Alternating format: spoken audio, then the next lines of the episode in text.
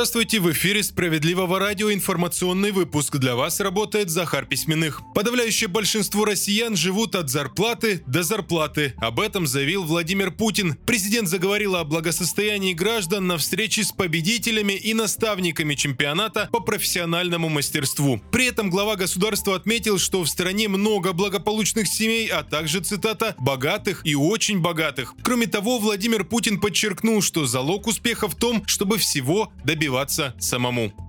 Карвалол и Волокардин по часам в Общественной палате страны предложили ограничить продажу этих лекарств. Речь идет о том, чтобы аптеки могли продавать эти препараты в определенное время по аналогии с алкоголем в магазинах. Кроме того, общественники уверены, что необходимо повысить минимальную стоимость таких лекарств до минимальной цены на водку. Кроме Карвалола и Волокардина речь идет про Ротакан и, например, Боярышник. Инициаторы уверены, что это поможет сократить смертность от последствий алкоголя.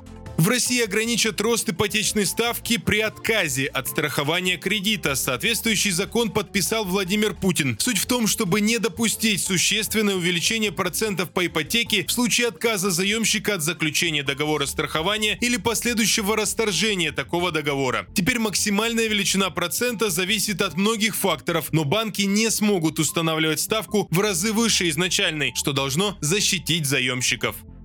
Выпуск продолжат новости Центра защиты прав граждан. Сегодня история из Свердловской области о том, как порой без наших специалистов не может решиться даже небольшая, на первый взгляд, проблема. Все началось с того, что в Горэнерго заменили трубы водоснабжения нескольких домов в Качканаре. После этого начались проблемы с напором и температурой воды. Теплая сменялась кипятком, и люди серьезно обжигались. В управляющей компании никак не реагировали на жалобы, говорят жители. Даже замерить температуру никто не хотел. Тогда люди пришли в Центр защиты прав граждан. Там подсказали, ЖЭК должен моментально реагировать на просьбы жильцов и сообщить сроки устранения. По просьбе правозащитников к делу подключился и лидер уральских справедливоросов Андрей Кузнецов. Он направил запрос в прокуратуру, и коммунальщики наконец взялись за свою работу. После совещаний и выяснений причин неполадок начались ремонтные работы. Вскоре жители сообщили, что напор воды в квартирах нормализовался. Напомню, что центры защиты прав граждан работают по всей стране и оказывают свою помощь бесплатно. В Екатеринбурге Екатеринбурге ищите нас на улице Красноармейской, 89А.